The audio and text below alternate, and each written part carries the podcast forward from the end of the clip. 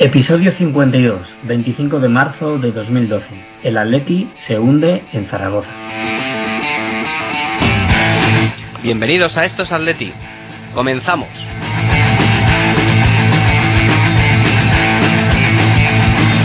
Dolorosa derrota de penalti en el tiempo de descuento en la Romareda.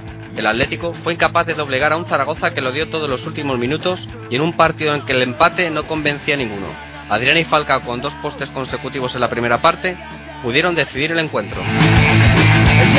La derrota aleja de nuevo al equipo de la zona noble de la tabla. La buena noticia vino con la reaparición de Diego. El brasileño ha vuelto a los terrenos de juego tras un mes de baja. ¿Debemos preocuparnos por la mala racha de los de Simeone fuera de casa? ¿Debe el equipo conformarse en liga con puestos de Europa League y centrarse en esta última competición hasta el final de temporada? Lo analizamos en estos Atleti. El Hannover 96, rival del Atlético de Madrid en Europa League, perdió por dos goles a uno ante el Bayern de Múnich con goles de Cross y Mario Gómez y Mamed Yu por parte del Hannover. Nuestros rivales estuvieron cerca del empate y tuvo que ser Neuer, el meta del Bayern, el que salvara los muebles del equipo de Múnich con una excelente parada. Además, en nuestra sección de historia esta semana, con Fernando Sánchez Postigo, analizaremos y hablaremos de uno de los mitos más grandes que ha tenido el Atlético de Madrid en los últimos años, el inigualable Milinko Pantic. Una semana más os saludamos desde esta ventana al mundo rojiblanco. Os habla Julio Mejía acompañado por algunos de los eh, del equipo habitual de comentaristas que tenemos en estos Atleti. Por ejemplo, con Miguel Ángel Espósito, jefe del Twitter no oficial con más seguidores de la Twittosfera, acercándose ya a los 50.000 seguidores. Y con Damián Carbajo, creador de Infoaleti.es. Buenas noches a los dos. ¿Qué tal? Saludos, Julio. Vamos, antes de entrar en el análisis, a hablar de los resultados rojiblancos. Comenzamos hablando del Atlético B. El importante triunfo en Majadahonda de los muchachos de Melinko Pantic se han impuesto al Corucho por un gol a cero y siguen con una espectacular racha de partidos sin conocer la derrota y lo que es más importante, han asegurado ya la permanencia en Segunda División B, alcanzando los 47 puntos. El tanto colchonero fue obra de regalón. Los de Alfredo Santalena, por su parte, no pudieron con el Moscardó y siguen de lleno en la lucha por salir de los puestos bajos de la clasificación. San Segundo y Jorge Félix fueron los goleadores del equipo de Usera, mientras que Kitty, de falta directa, puso el gol de los rojiblancos. Marta Carro y Adriana fueron las goladoras del Atlético Féminas que se impuso por 1 a 2 ante el Atlético Málaga, solventando así una de las visitas más complicadas en lo que queda de temporada, escalando un puesto hasta la séptima plaza. El gol de las locales lo anotó, lo anotó Poti en el 85. Y en balonmano tenemos que hablar de derrota. Y si es una novedad hablar de ello en la sección de balonmano, hay que decir además que ha sido una derrota sin consecuencias. Por 26 goles a 30 ha perdido el equipo dirigido por Talen Dusevallet ante los suizos del Kadeten Schaffhausen. Un resultado que no ha impedido la clasificación de los nuestros para los cuartos de final de la Champions en balonmano, que ganaron allí por 9 goles de ventaja. Más resultados. Hablando de la cantera, los chicos del Atlético de Madrid Juvenil División de Honor mantienen la primera posición de la tabla tras imponerse fuera de casa, de casa al Rayo Majadahonda por 0 a 1, gol anotado por Pablo. Por último, el Atlético madrileño goleó por 3 goles a 0 al Huracán de Valencia, goles de Carlos por partida doble y Alex Pavón.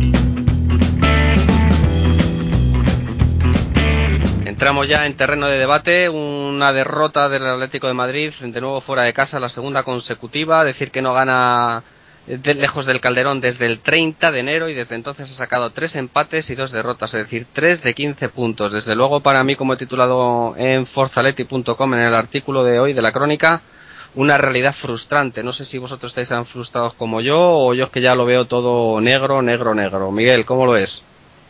Eh, un poquito peor que la semana pasada. Yo era de los optimistas, de los que apostaba porque el Atlético de Madrid en las siguientes jornadas estuviese luchando arriba por, por Champions, por puestos de Champions, y la verdad es que, bueno, esto es eh, el que seas optimista y el que seas del Atlético de Madrid parece que eh, son términos contradictorios. Y es que la realidad te vuelve a poner otra vez en tu sitio. Te encuentras con que después de un enorme partido como el que realizamos en Turquía ante el Besiktas, eh, llega a la decepción de Mallorca. Te encuentras con que después del buen partido realizado ante la LEC de, eh, ante de Bilbao, te encuentras hoy con este partido decepcionante ante el Real Zaragoza y con muchos puntos en común entre la derrota en Mallorca y la derrota hoy en Zaragoza, ¿no? Ya en, Mallorca yo el otro día eh, decía que tuvimos mala suerte, hoy hemos vuelto a tener mala suerte también con dos rechaces consecutivos de, de Falcao y de Adrián al, al, al palo, pero ya no puede echarse exclusivamente a la mala suerte de venir de este equipo, ¿no? Eh, parece claro que el bajonazo en cuanto a, a, físico fundamentalmente y a claridad de ideas del, del Atleti en, en Liga es claro, tiene la cabeza en hacer grandes partidos y, parece que la regularidad no forma parte ahora mismo del diccionario del equipo del Chelsea. ¿no? Eh, no sé a qué atribuir eh, esta derrota, si a las bajas, al cansancio, a Damián, ¿qué le parece? Yo, al contrario que Miguel, no voy a decir que esta derrota haya sido por suerte. El penalti ha sido un penalti clarísimo, ha sido un fallo de Godín en el último minuto que un defensor de élite, de un equipo de élite no puede tener. En ese minuto, muchísimo menos. Eh, no creo que el, si Adrián o Falcao hubieran marcado los goles que pegaron en el palo, al final hubiéramos empatado y era alcoholista. O sea, que tampoco, tampoco es algo que nos hubiera sacado mucho. Pero bueno, tampoco creo que el cansancio, realmente porque yo soy una persona que, bueno, si la gente dice mucho y habla mucho sobre el cansancio, de la acumulación de partidos, etcétera, y yo soy de los que piensan que jugadores que son deportistas de élite, que cobran un montón de dinero por estar en forma y no, no creo que después de jugar 35 partidos en un año se pueda notar realmente un cansancio como para eh, estar andando en el campo del, último clasificado en primera. No creo que haya sido ni, ni, suerte ni haya sido cansancio. Yo creo que hay tres equipos, que podemos ver al Atlético tres equipos. Uno es el de casa, que es un equipo seguro. Otro es el de la Europa League, que es un equipo que, que juega con el, con el corazón. Y otro es el de fuera de casa, que es un equipo completamente desastroso. Sí, sí, sí, porque Simeone no ha terminado de arreglar el problema de, fuera de casa. Es verdad que empezó muy bien, ganando dos partidos consecutivos en San Sebastián y en Pamplona, pero luego ya los dos empates en Santander y en Gijón terminaron por ahí eh, dejar las dudas entre los seguidores y ahora ya estas dos últimas derrotas fuera de casa, la verdad es que no, pues ya no es que dejen dudas, sino certezas de que seguimos un poco en ese ritmo fuera de casa. Yo, sin embargo, sí creo que no sé, el cansancio acumulado, el físico, el psicológico, no sé, por ejemplo, yo pienso en Adrián que lleva desde el 24 de julio jugando, no sé, a mí me parece que sí que termina por afectar a los futbolistas. yo creo que también, eh, y mm, Damián, eh, aunque estamos eh, debatiendo y, en posturas un poco contrarias, nos acercamos a un punto y es que creo que el cansancio físico no solamente el factor que hace que el Atlético de Madrid ahora mismo esté desastroso, en eso estamos de acuerdo, eh, como visitantes, sino que el, cansancio también de, estos jugadores de élite es, psicológico, es estrés, es, presión, ¿no? Es el saberte que eres un equipo que en tu casa eh, no pierdes partidos, que eres un equipo fuerte y que cuando sales fuera, cualquier equipo, y sin menospreciar al Zaragoza, pero cualquier equipo, eh, independiente de su estado de forma, te pone las cosas muy complicadas, te gana y, o como mucho le arañas un, un empate. Entonces, esto yo creo que para, la, para los propios jugadores es un, un estrés tremendo, ¿no? El, le puedes sumar al cansancio, al cansancio físico, pues, pues un, un, un estado, eh, por así decirlo, de, ansiedad, de querer eh, ganar los partidos fuera que hace que, el equipo no tenga y que, y que los jugadores que, normalmente, como leía hoy a, Julio en ForzaAtleti.com, eh, los jugadores como Arda, como Falcao o como Adrián, que hoy ha sido el más claro ejemplo, pues no tengan la claridad ni, ni sean los jugadores eh, decisivos de otros encuentros, ¿no? ¿No te parece, también Sí, bueno, puedo estar de acuerdo en la parte mental de un, de un jugador, que eso sí que influye, eso ya es parte también del cuerpo técnico mantener a los jugadores en su sitio y concentrados y sabiendo lo que, lo que, lo que tienen que hacer. Pero igual un jugador no está cansado hoy en Zaragoza y la semana pasada no, cuando jugó en el Calderón contra el Bilbao. O hace 15 días, cuando estuvimos Miguel, tú y yo, que estuvimos en el Calderón viendo cuando jugaron contra el, Granada, ahí no se le vio a nadie cansado. Entonces, ¿qué pasa? ¿Se cansan fuera de casa? Pues no lo sé, no lo sé. Yo lo que sí que veo es que, que eso, que no, no sé, la pajas también influye, lógicamente. Hemos estado un mes sin Diego, que hoy ha, ha, debutado, como hemos dicho, en los titulares, pero lógicamente 20 minutos, es una toma de contacto de nuevo con, con el fútbol de competición y, eh, y no se podía esperar hoy mucha mucha cosa de Diego. La gente en Twitter, a ver si sale Diego, sale Diego, pero ¿qué queréis que haga Diego? Si es que tampoco va a salir a resolver un partido, podrá ayudar. Rodaje, rodaje, Claro, claro, claro, Diego ahora necesita minutos y es una magnífica noticia, ¿no? Y, y, efectivamente estamos también sin, sin Tiago, pero eh, volvemos a, a lo que episodio tras episodio comentamos, ¿no? el Atlético de Madrid no tiene profundidad de banquillo. Y partiendo de esa, de esa certeza, pues hay que, hay que plantear los encuentros. Y el Cholo, eh, de alguna forma, hoy ha probado, eh, leí antes también a, Vicente Valles en Somos Atleti, que, comentaba ¿no? Que, que, para él el Cholo se había equivocado, ¿no? que hoy eh, no debería haber de alguna forma probado con esa dupla con la que ha salido en el centro del campo. y, qué otra opción tiene? Pero ahí va yo, Julio, ahí va yo. Pero ¿qué otras opciones se le plantean a, al Cholo Simeone? ¿Qué, cambia? Que meta Coque, metas un Claro. ¿Qué, cambia que pones a que poner a, Mario Suárez en vez de a Sunsao? Porque Gaby no podía jugar. No tienes a Diego, no tienes a Tiago. Yo creo hemos que estado diciendo que Coque era un jugador eh, ya eh, que, está explotando y que con suficientes galones y que pues pues hoy no ha sido ese jugador. Exactamente. Hoy no ha sido ese jugador y Asunsao, que es un stopper, pues no ha hecho hoy las, las funciones de, no, no, no, de, un stopper. Entonces yo yo creo que tampoco eh, puede ser vital el, la presencia de Mario Suárez. Eh, sí que me quedo con la reflexión de, de, de Vicente Valles en el sentido de que eh, el, el, equipo, y eso lo he notado yo también, eh, no se le ha visto con, con, la presión claro, del Cholo Simeone, con, la tensión que, que, ha imprimido el, el Cholo a este equipo, ¿no, Julio? Es que, claro, yo, yo pienso que eh, uno de los pilares, por no decir el pilar más fundamental del estilo de Simeone que había impuesto en el Atlético de Madrid, ha sido, ha sido la presión y tener a los futbolistas en plena forma física durante los meses de enero y febrero. Cuando eso se ha acabado, el Atleti ya no presiona y no está tan arriba, no roba balones, no ejecuta el contragolpe con velocidad, pues ahí se convierte en un equipo vulgar.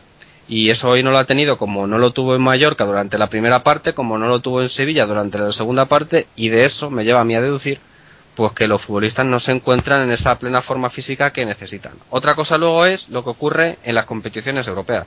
Ahí es un partido eh, en que hay mentalización y quizá la mente puede, puede al, aspecto físico, no sé, lo verán más cerca, son cinco partidos los que quedan y por ahí puede haber una vía de, escape. Ahora la liga yo lo veo de verdad bastante, ya lo sabéis que lo comentaba aquí hace un par de semanas, bastante, bastante difícil. Yo, Julio, quiero plantear otro motivo, ya que yo no pienso que el cansancio sea excusa para nada.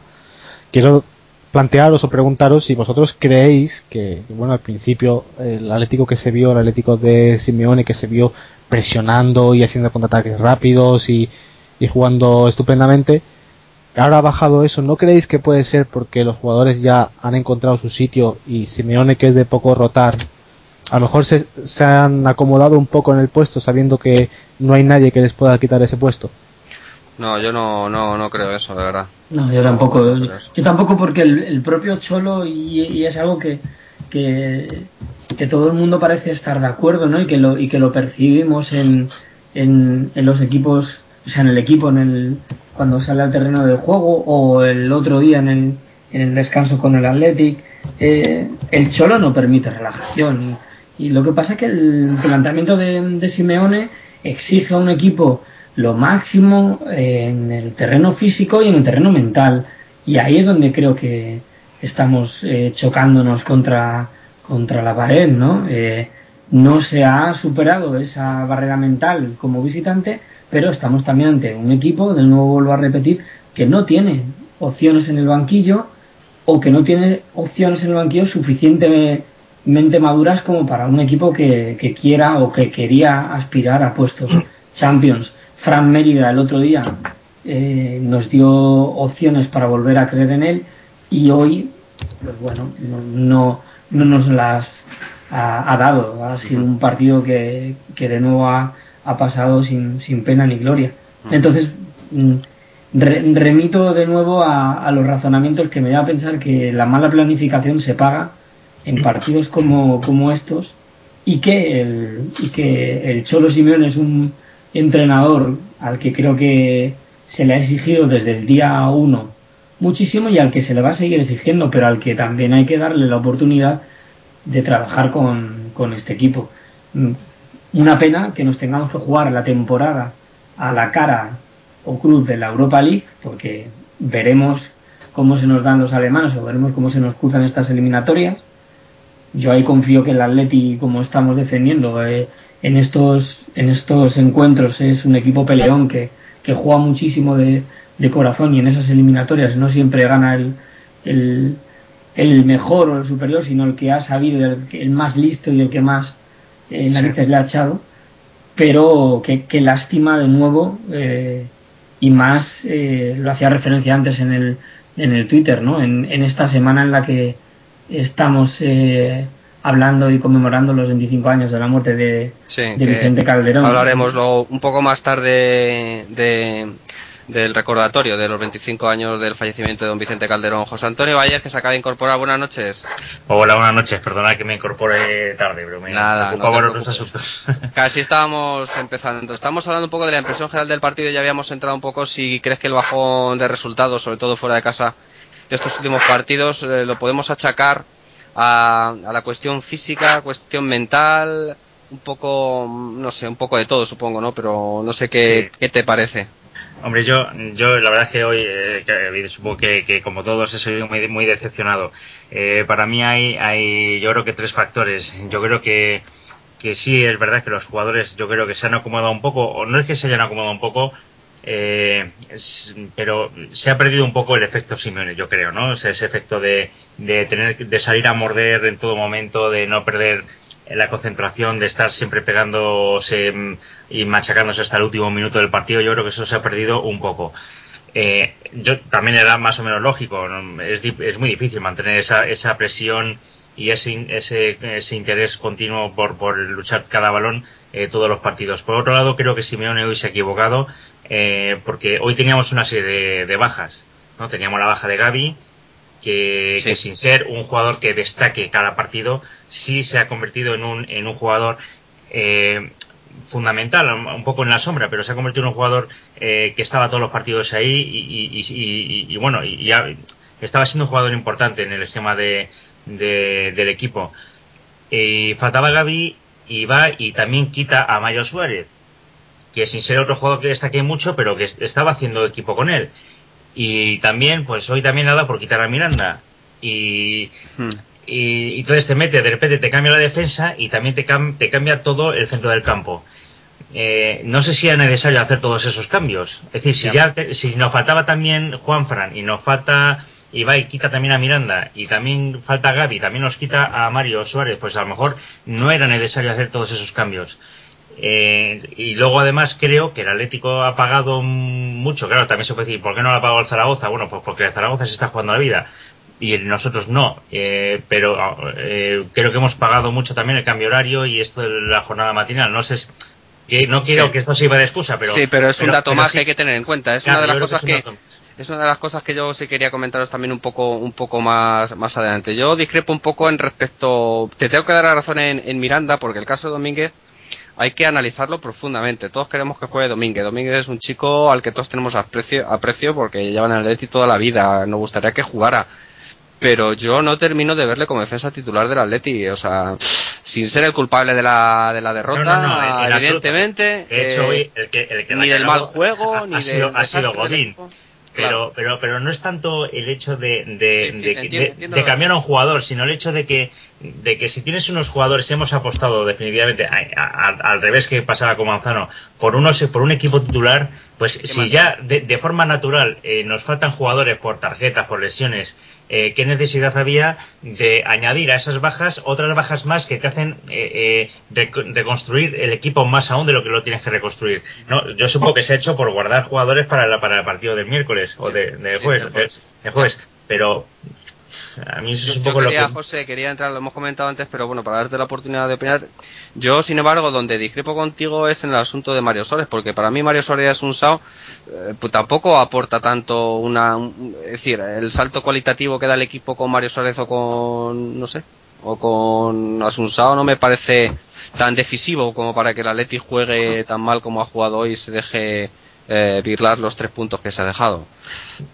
Ya, pero no, es una cuestión de que, de que Mario Suárez o, o, sea, de que Asunzao aporte mucho más o mucho menos que, que Mario Suárez, sino de una cuestión de estabilidad, de, de una posición básica como es esa, en la que Gaby y Mario se complementan bien ahí, no porque sean muy buenos o porque están, sino porque llevan jugando ya mucho ahí. Y, y quitar a dos jugadores mm, de esa misma posición, como son Mario y Gaby, quitar a los dos y poner a dos nuevos, pues a lo mejor es, es, hacer un cambio demasiado brusco en, en, esa zona fundamental del campo. Yo a mí lo que me parece, y es por lo que os quería preguntar ahora eh, en este próximo tema del debate, es eh, la escasez de recursos que también tiene Simeone, que también la tenía Manzano. Ojo, lo que pasa que bueno, ahora se ha agravado por las lesiones de Diego, la lesión de Tiago, pero a mí lo que me ha eh, no sé, abierto un poco los ojos definitivamente sobre el asunto y un dato que yo creo que es definitivo es que Fran Mérida tenga que salir durante media hora a tratar de resolver los problemas de un equipo que en julio le dio boleto, lo cedió y se lo han devuelto, que yo creo que es el primer caso de la historia del mundo futbolístico mundial en que cedes a un futbolista y te lo devuelven a los tres meses. Yo a mí eso me deja me deja la certeza de que el Atleti pues tiene escasez de recursos tremenda, no sé qué opinará Damián al respecto. Bueno, pues eh, Fran Merida no puede ser la solución a, un partido malo. Un jugador que, como has dicho tú, que lo han cedido porque se supone que no tenía sitio en este equipo, que se cede al, al Sporting de Braga y que juega allí cinco partidos de liga. cinco, partidos de liga, ocho en total, fueron cinco de liga, uno de Copa y dos de, Europa League, ocho partidos que llega al Atlético, eh, llegó en, en, el, en, el, mercado invernal y que no ha jugado desde que llegó hasta, hasta marzo, hasta finales de marzo. O sea, un jugador que apenas ha jugado desde el, verano, no te puedes salir a, claro, resolver un partido. Efectivamente, y más como dices tú, eh, cuando el equipo o sea, necesita ganar, eso está claro. Otra cosa es que, bueno, en un momento dado como en Mallorca, que era ya el todo nada y vas perdiendo por 2-0, pues la verdad es que a lo mejor puede ser una solución concreta en un momento determinado, pero no sé, como solución, no sé cómo lo ve Miguel, por ejemplo.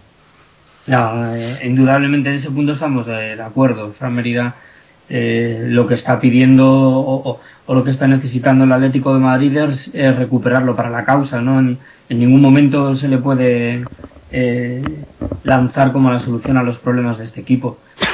Era, era, era casi como en, en estas películas en, la que, en las que uno ve su futuro, pues ver a, a Micael, a ese jugador que también pasó por aquí eh, vistiendo los colores del Zaragoza, a mí de verdad me ha dado ese flash de decir, madre mía, que, no, que, que el pobre Fran se encuentra en algún canje de estos raros y gratuitos a los que nos tienen acostumbrados con, con jugadores en, verano que pasan por aquí sin pena ni gloria. Así que la verdad es que es una eh, es un fastidio el, comprobar que estás durante todo el partido deseando que el equipo marque gol y que además solucione el encuentro y que te quedes con la sensación y con la cara de tonto cuando acaba el partido y diciendo, pues si al final es que el, el, maldito empate, como nos ha ocurrido en otros encuentros, no, no hubiese sido del todo malo viendo la, eh, el desastre que ha ocurrido en los, en los equipos que, nos estaban acompañando ahí arriba, excepto el, excepto el, el, Málaga, que ha sido el gran beneficiado de la,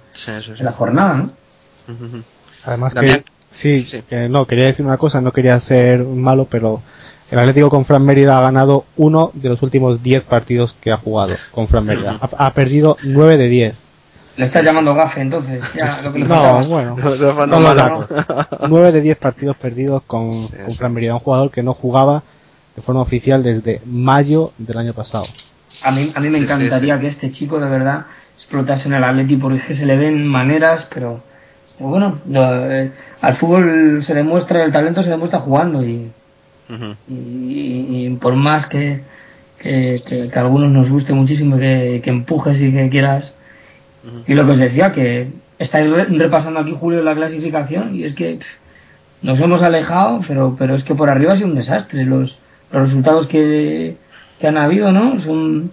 Sí, no, no, está claro. hemos ganado, nos habíamos metido de, de lleno, pero pero de lleno en, en, la pomada por, por, Champions. Sí, sí, lo que pasa es que el Málaga, el Málaga ha ganado y aleja en 8 puntos la clasificación para el Champions, que ya comenté yo la semana pasada, en mi opinión, era un poco aventurado, ¿no?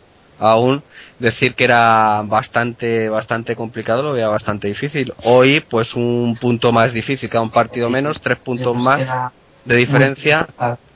Bueno, por suerte, el Málaga ha ganado el español, que ese sí que es uno de nuestros rivales. Sí, sí, sí. Pero ya mirando a la UEFA, porque claro. Champions yo lo veo, vamos, no sé, José Antonio, si. Sí, se, pone. Que yo. No, o sea, ciertamente, vamos a ver, se pone cada vez más difícil porque.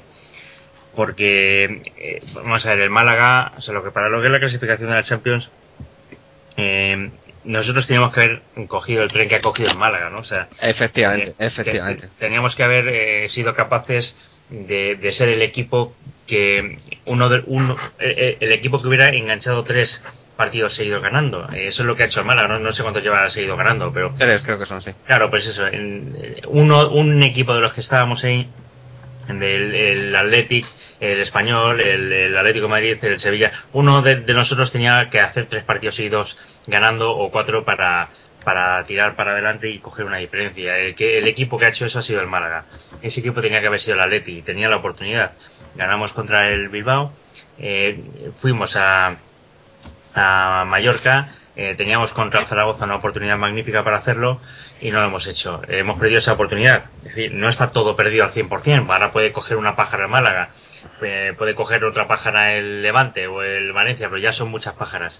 Eh, yo ahora lo veo mucho más complicado. Yo confiaba en esta victoria, que nos hubiera enganchado ahí arriba y nos hubiera mantenido con posibilidades en fin, no está todo perdido, pero ya tenemos que hacer muchas machadas y los demás tienen que hacer, tienen que coger muchas pájaras. Yo ahora sí que lo veo mucho más complicado y me estoy empezando a unir a tu club. Eh, ya, ya, ya. Yo, hombre, era un poco, era un poco por dos cosas. Yo lo comenté la semana pasada un poco por dos cosas. Primero, por la dinámica del equipo, principalmente, que no terminaba yo de ver que, que, que estuviera manteniendo la línea de los meses de enero principalmente y también de febrero y un poco por eso, porque hay muchos equipos, había muchos equipos metidos en la pomada, entonces cualquiera, como muy bien dices tú, José Antonio, eh, pues podía salirte con eso, con tres, cuatro victorias seguidas que, alejara definitivamente eh, las expectativas y las posibilidades. No sé, parece que se va a cumplir el pronóstico. Ojalá, ojalá me equivoque, ojalá nos equivoquemos. Eh, quería terminar el debate, no sé qué os parece, em, hablando un poquito de la figura de Vicente Calderón, que el sábado, es decir, ayer, pues vamos, se celebraban, no, se conmemoraban, se recordaban los 25 años de su fallecimiento y no sé qué preguntaros un poco, ¿no? ¿no? No hemos vivido esa época de Vicente Calderón así, aunque yo sí que tengo ciertos recuerdos, pero pero cómo ha cambiado el fútbol, ¿no? O sea, por ejemplo, hoy ver a los futbolistas con botas rosas, ¿no? Ese, ese tipo de cuestiones que afean tanto al fútbol, ¿no? Y el fútbol era de otra forma, era tan pasional como lo es ahora, pero no sé, yo creo que tenía otro espíritu que, que, se ha ido perdiendo en Atlético de Madrid y en todos los equipos, ¿no? Pero bueno, en Atlético de Madrid pues con más con más razón no después de estos 25 años que, que llevamos tan tan frustrantes en la mayor parte de los casos aunque ha habido momentos eh, pues de victorias y de, y de títulos, evidentemente. Hombre, yo, yo que tengo tengo soy contigo creo el más el más viejo del lugar. Sí, creo que sí. Sí que tengo tengo recuerdos de, de los últimos años de Vicente Calderón y ciertamente era, era una época pues en la que eh, primaba un poco más la, la, honradez no de eso en, el fútbol no y, y, hombre los recuerdos que tengo pues eh, pues de una institución más noble que la que tenemos ahora no y donde donde el fútbol tenía otra otra consideración y el y el club también tenía otra consideración de sí misma no que yo creo que es lo que es lo importante no y en ese sentido tengo un grato recuerdo de de él también es verdad que tengo un último recuerdo eh, no tan bueno, ¿no? Porque de algún modo, pues eh, aquella venta de, Hugo Sánchez eh, eh, para mí dejó una, un más sabor de boca de Vicente Calderón, ¿no? También tengo que decir, ¿no? Eh, de, de, eso, un mal último recuerdo, ¿no? De, de, su, de su presidencia. Pero, pero bueno, en general es evidente que, que, en fin, que, que, Vicente Calderón, pues, pues como, como institución, pues es el mejor presidente que ha tenido el club y, Sin duda. y es el que más ha dignificado a este, a este equipo, ¿no? Quería comentar simplemente, ahora me dejo hablar, sí, los títulos que ha ganado el Atlético cuando Vicente Calderón era el presidente. Que ganó cuatro campeonatos de liga, 66, 70, 73 y 77, cuatro copas en el 65, en el 72, en el 76, en el 85, una Supercopa de España en el 85, una Intercontinental en el 74, un subcampeonato de Copa de Europa en el 74 y trofeos amistosos como dos Teresas Herreras, dos Colombinos, cinco Carranzas, cuatro Villas de Madrid, dos Mohamed cinco, un Ciudad de Sao Paulo, un trofeo ibérico, un Ciudad de la Línea, un Ciudad de Ceuta, etcétera, etcétera.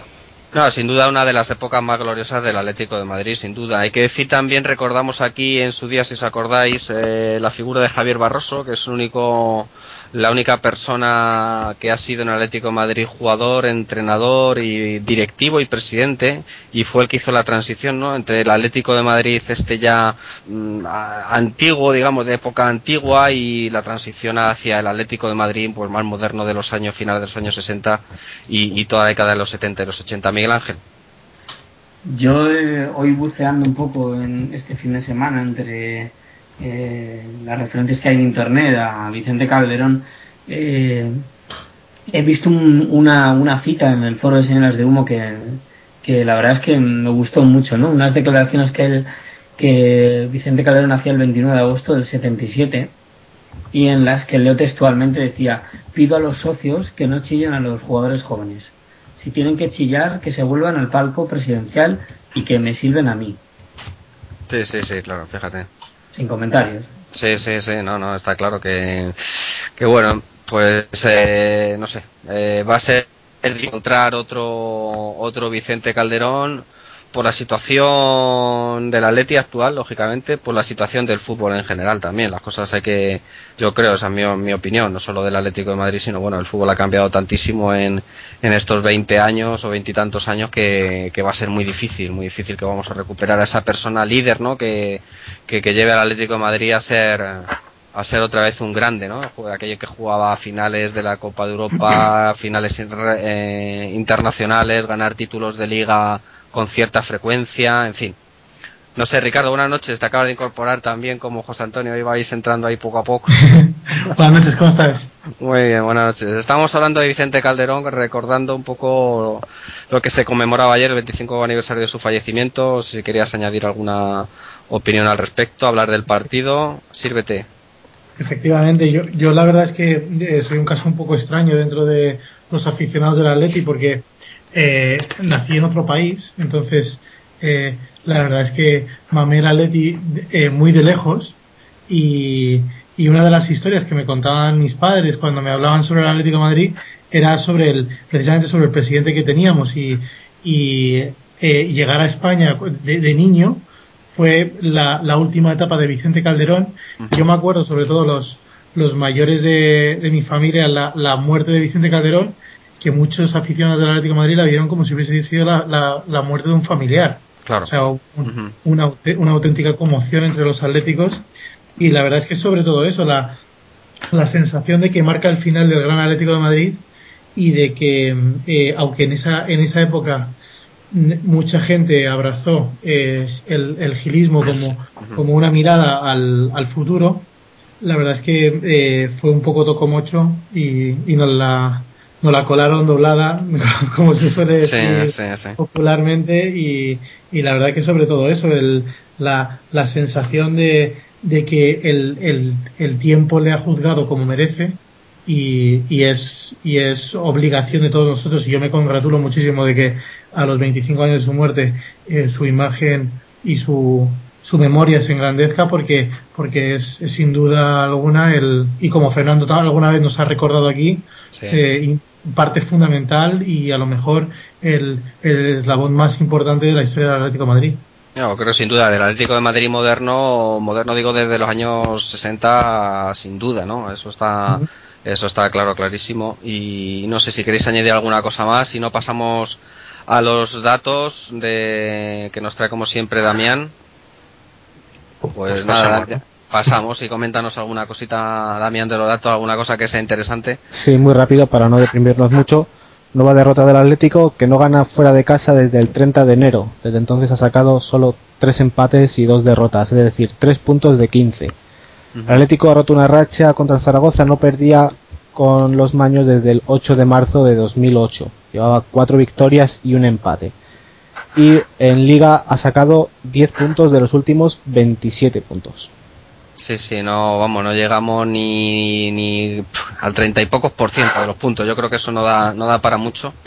Así que, en fin, hoy, por cierto, Damián, nos hemos quedado cerca de un récord. No sé si lo desvelamos hoy o ya el próximo día cuando se presente.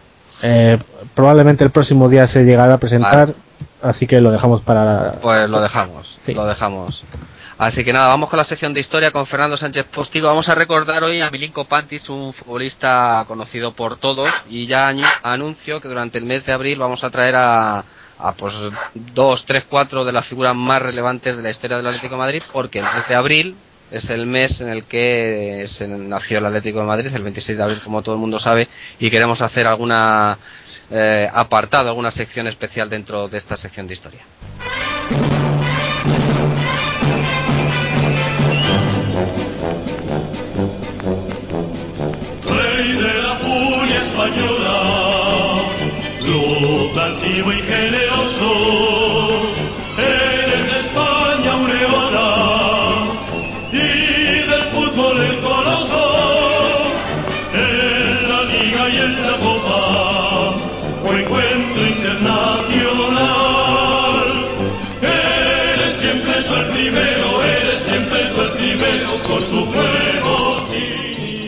Capítulo de la sección de historia de hoy va sobre un personaje muy querido. Todos los que estáis escuchando el podcast seguro que lo conocéis, seguro que lo habéis visto jugar, por muy jóvenes que seáis. Se trata de Milinko Pantic. Y lo hemos traído aquí. eh, nos gusta siempre enlazar un poquito la actualidad con, con la historia, porque yo creo que siempre es interesante que los temas de actualidad eh, estén relacionados con, con la historia. Y hace unos días recordábamos que hacía 15 años de los cuatro goles que marcó Pantic en el, en el Camp Nou. Yo escribí un artículo para Forzalete que creo que a la gente que lo leyó le gustó bastante volver a recordar, a pesar de que ese partido bueno pues se terminó eh, trágicamente, trágicamente un punto de vista deportivo y futbolístico para el Atleti.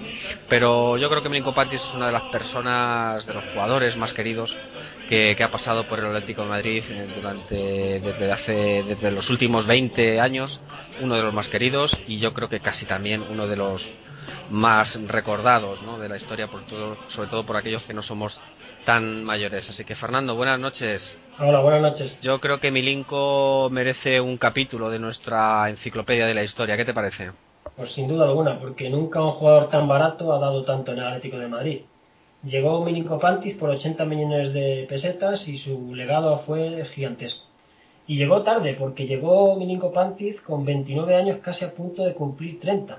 Que nació el 5 de septiembre de 1966 en Loznica, Yugoslavia, y tras jugar en el equipo del Visto de Yugoslavia, un equipo de tercera división, fichó por el Partizan de Belgrado, uno de los mayores clubes de la región balcánica. Allí estuvo seis temporadas y fichó luego por el Panionios de Grecia. En el conjunto griego demostró una inmensa calidad, pero como estaba en una liga menor y en un equipo no de los mejores de Grecia, pues su nombre apenas sonaba en el mercado futbolístico. Y así, en agosto de 1995, Radomir Antic eh, sorprendió a todos con el fichaje de Milinko Pantic. En principio el Atlético de Madrid quería fichar a Prosineski, que había jugado en el Real Madrid, Luego estaba en el Oviedo y al final a última hora el yugoslavo pues no vino al Atlético de Madrid y se fue al Barcelona. Antiz había apostado fuerte por Prosineski y se quedó sin él. Entonces se sacó de la chistera a Milinko Pantic. Yo creo que el cambio fue mejor e imposible. Por supuesto. Prosineski sí sí sí sí pues mira, vino ahí Milinko Pantic con 29 años. Eh, tuvo que convencer a todo el mundo de que era el fichaje necesario, porque también estaba el nombre de Jokanovic, otro yugoslavo ya que lleva más trayectoria en el Tenerife. sí sí me acuerdo Nadie quería fichar a Milinko Pantic, era un aval totalmente de Antic, Tenía 29 años, había jugado en la liga griega, no le conocía prácticamente nadie en España y bueno, pues al final vino, no era muy caro, 80 millones y Antí se la jugó mucho porque llevaba en el club dos meses y apostó fuerte por Milinko Pantis. Nada más llegar, Milinko Pantis metió un gol de falta en su primer partido amistoso, o sea que ya eh, nada más llegar demostró lo que era Milinko Pantis. Y en esa pretemporada ya nos dejó varios goles de falta, varios saques de, de córner que también era un especialista, y sobre todo esa forma de jugar suya de moverse continuamente por todas las partes del medio campo. Sin lugar a dudas fue titular indiscutible en esa temporada del doblete, desde el primer día eh, ídolo de la afición absoluta, un hombre que nos dio goles, pases, movimientos, toques, vamos, era un espectáculo ver jugar a Minico Panti formando la línea media con Caminero, Vizcaíno y también Simeone. Simeone y Pantis que ahora se vuelven a recontar en el Atlético de Madrid. Y encima el nombre de Milinko Pantis alcanzó más relieve si cabe todavía por esa final de Copa del Rey del 96 Por supuesto, Eh, inolvidable. Que nunca se olvidará, como bien dices, porque estaba el equipo en la prórroga, íbamos empate a cero con el Fútbol Club Barcelona en el campo del Zaragoza, el partido estaba súper igualado, el Barcelona tenía un equipo bastante bueno en esa época, había dado un larguero, por ejemplo, Jordi Quiz, el partido estaba a punto de llegar a los lanzamientos de penalti que siempre son tan temidos, cuando Mininko Pantis marcó uno de los pocos goles de cabeza de su historia. Yo creo Sí. que en el Atlético de Madrid es el único que yo recuerde.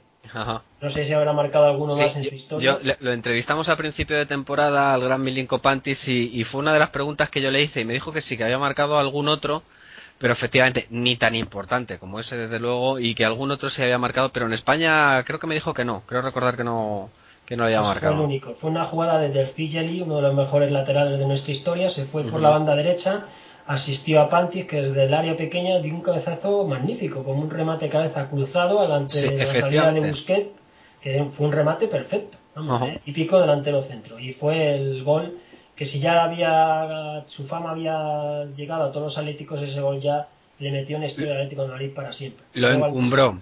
Sí, sí, totalmente. Luego al mes siguiente se ganó la liga y también Pantis formó parte indiscutible de ese equipo. El gol este de cabeza hizo que Jesús Gil le plantease a un escultor Sí. Santiago, de Santiago hacerle un busto a Sí, la cabeza de Pantis que todavía se puede ver en la parte noble del estadio Vicente Calderón. Es uno de los pocos jugadores de la historia del fútbol que tiene un busto en el equipo en el campo. Las cosas de Gil, las cosas de Gil. Sí, sí. Fue pues en ese momento de euforia y ya se ha quedado para siempre porque ya nadie va a quitar Por ese supuesto. gusto de Milinko Pantis. Ni que se atreva, ni que se atreva. atrevan. Eh, Ya en esa campaña Pantis hiciera lo que hiciera ya solo con lo que hizo en la temporada 95-96 ya para siempre quedará en el recuerdo de los Atléticos. Luego estuvo dos años más, la temporada siguiente, la 96-97, mantuvo un buen ritmo, no tanto como el primer año que fue espectacular, pero siguió fuerte. Luego Sí. ya en la, en la última temporada, la 97-98, ya empezó a jugar menos, porque la Atleti además trajo a Juninho, que era el sustituto natural de Pantis, y Pantis ya con 33 años jugó menos, Claro. pero siempre nos dejó detalles con faltas y pases que nunca lo olvidaremos. Al final, en el verano del 98, tras tres temporadas en el Atlético de Madrid, el Club Atlético de Madrid le traspasó al Le Havre, un equipo de Francia modesto, y Panti se abandonó el Atlético de Madrid. Solo estuvo un año ahí en este equipo francés y volvió a recalar en su equipo griego, en el Pañonos, que es un ídolo allí. Si en Atlético Pantis es un ídolo, en el equipo griego igual o más, porque allí le adoran literalmente. Y ahí estuvo jugando al fútbol hasta el verano del 2001, cuando se retiró del fútbol. Sus cifras como rojiblanco son las siguientes: 139 partidos oficiales, 36 goles, 107 de liga jugados con 18 goles, 14 de copa con 11 dianas, una marca impresionante. Recordemos esos cuatro goles de un partido Claro. de Copa del Rey que no sirvieron para clasificarnos, pero aún así metió 11 goles en Copa del Rey, o sea, una competición que se le daba muy bien en 14 partidos. En las competiciones europeas, 16 partidos jugados y 5 goles, entre ellos un golazo de los mejores que he visto yo en la historia de la Copa Europa, una falta en el campo del Borussia Dortmund con una Sí, señor. esquina derecha impresionante. Un Sí, sí. golazo total. Desde luego un especialista en lanzamiento de faltas, un especial. Yo recuerdo que Kiko de lo- en una entrevista que lo hicieron hace, pues eso, hace lógicamente un montón de años, pero al poco de llegar Panti y decía, ¿cómo que está? Le preguntaba el periodista a Kiko, ¿no? ¿Cómo que están marcando tantos goles esta temporada y tal? Dice, si es que, si es que Panti me las pone, si es que yo lo único que hago ya es eh, un poquito colocar la cabeza, pero me las pone en la cabeza, me las pone Sí. fenomenal, ¿no? O sea que. Kiko, que nunca había sido un rematador de cabeza, esa temporada metió varios goles de cabeza. Sí, sí, efectivamente. Y, y era, y Kiko lo, Kiko lo achacaba eso. Luego de- tenían también una jugada que Solozabal peinaba el balón al primer poste y Simeno entraba al segundo que también dio buenos resultados. Efectivamente, efectivamente. Y ya para completar el palmarés de Pantic, pues en esos tres años en Atleti consiguió la Liga 95-96, la Copa del Rey del 96 con su célebre gol, y luego llegó también a unas semifinales de la Copa de la UEFA en el 98, Ujú. unas semifinales que estuvimos a punto de llegar a la final, y en los cuartos de final de la Copa Europa del 97, esas, esos cuartos malditos con el Oh, Sí, penalti de sí. Snyder. Algún día habrá que recordarlo también, que ese día estaba yo en el campo y no he sufrido más en ese en el campo de la Leti en mi vida. ¿eh? Además fuimos mejores en los dos partidos, pero por pequeños detalles Sí, pasó el Ajax de Austria. Pasó el Ajax. sí. Luego Eh, ya, eh, después de su retirada Panti, se trabajó como director técnico de la Fundación del Atlético de Madrid en los campus del club, hasta que hace unos meses, el, pasado mes, digo el pasado verano, fue nombrado entrenador del Atlético de Madrid. Sí, sí. Desde luego una carrera que, que empezó como jugador y quién sabe, quién sabe si algún día eh, pues continuará como entrenador del primer equipo. Ya veremos a ver un poco, habrá que dar un poquito más de tiempo al gran Pantis. Y cuentan también una anécdota, yo no sé si la habrás escuchado alguna vez, que hablando Radomir con, con Jesús Gil, le llegó a decir, pues mira Jesús, si tú no pagas el fichaje de Pantis, yo pongo el dinero, pero eh, Milinko tiene que jugar en el Atleti. Sí, sí. Yo lo he oído alguna vez, no sé si al final eso es una leyenda. Sí, decirlo dijeron, pero 80 millones de pesetas no le iba a poner a ti. más Bueno, dinero. eh, supongo que sería un dicho, ¿no? Pero bueno, que estaba el hombre que sí, lo totalmente él en el sentido de que se arriesgó muchísimo, porque si fichas a un yugoslavo de 29 años descartando a otros jugadores y te Mm. sale mal, Claro, claro. y llevando en el club un mes, pues Mm. y, y teniendo a Jesús Gil en esa época, que echaba a los entrenadores a la mínima, Sí, sí, claro. pues se apostó muchísimo Radomir Antí. Sí, señor.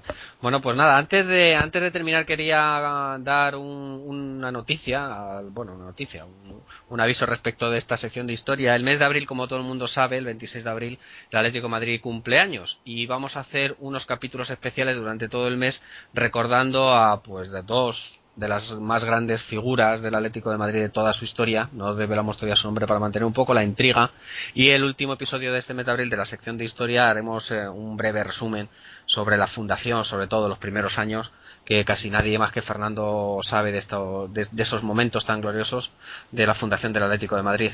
Así que ya lo dejamos ahí para que estéis pendientes durante el mes de abril de nuestra sección de historia. Buenas noches, Fernando. Buenas noches. Muchas gracias. Adiós. Damos paso ya a las noticias que nos traen José Antonio y Ricardo.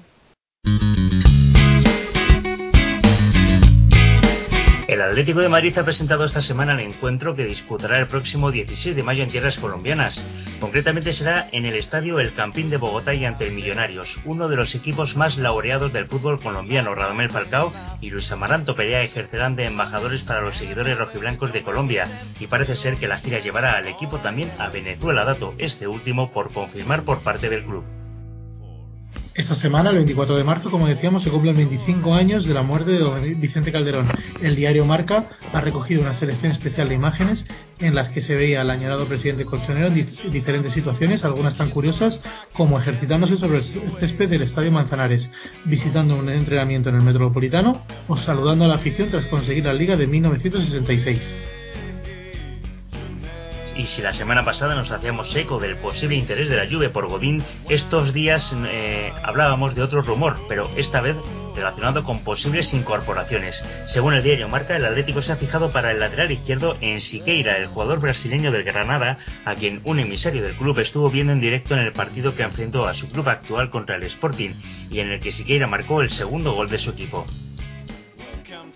En el marco de los proyectos de acción solidaria de la Fundación del Atlético de Madrid y la Comunidad de Madrid, han organizado el torneo Fútbol 7 para la integración que ha tenido lugar esta semana pasada con el objetivo de promover la integración y participación de los inmigrantes a través de la práctica del deporte y la solidaridad. Más de 200 participantes y un equipo ganador que disputará un partido de exhibición con la selección de veteranos del Atlético Madrid en la ciudad deportiva de Majadahonda. Los prolegómenos del partido ante el Athletic de Bilbao sirvieron para presentar también otra acción de la Fundación. El coche oficial Adelardo hizo entrega de la elástica oficial a Javier Moreno, quien será el piloto oficial de la Fundación Atlético de Madrid y que disputará el Campeonato de Montaña de España y Europa a partir del 23 de abril en la localidad de Ubrique. Y ahora vamos con la agenda de la semana. El próximo jueves 29 y a las 9 y 5 tendrá lugar el partido de ida de los cuartos de final de la Europa League ante el Hannover. Recordar a aquellos que vayáis al partido que habrá que ir con más antelación debido a las más que probables aglomeraciones en día de huelga general. El próximo domingo iban unos cuantos, de nuevo a las 12 del mediodía, derby madrileño en el Vicente Calderón ante el Getafe. El Atlético B precisamente juega también contra el filial del Getafe, aunque a diferencia del primer equipo lo hará en campo contrario.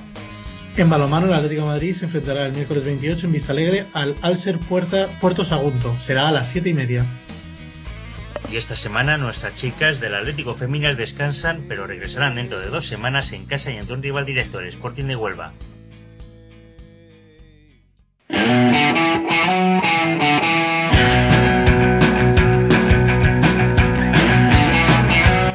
Y esto ha sido todo por esta semana.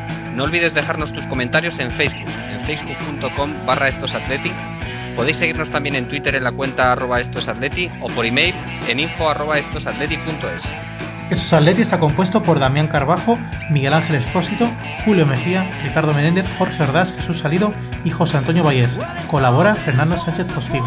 Nuestras cuentas de Twitter y otros enlaces de interés los podéis encontrar en las notas del programa. Un saludo y Forza Atleti.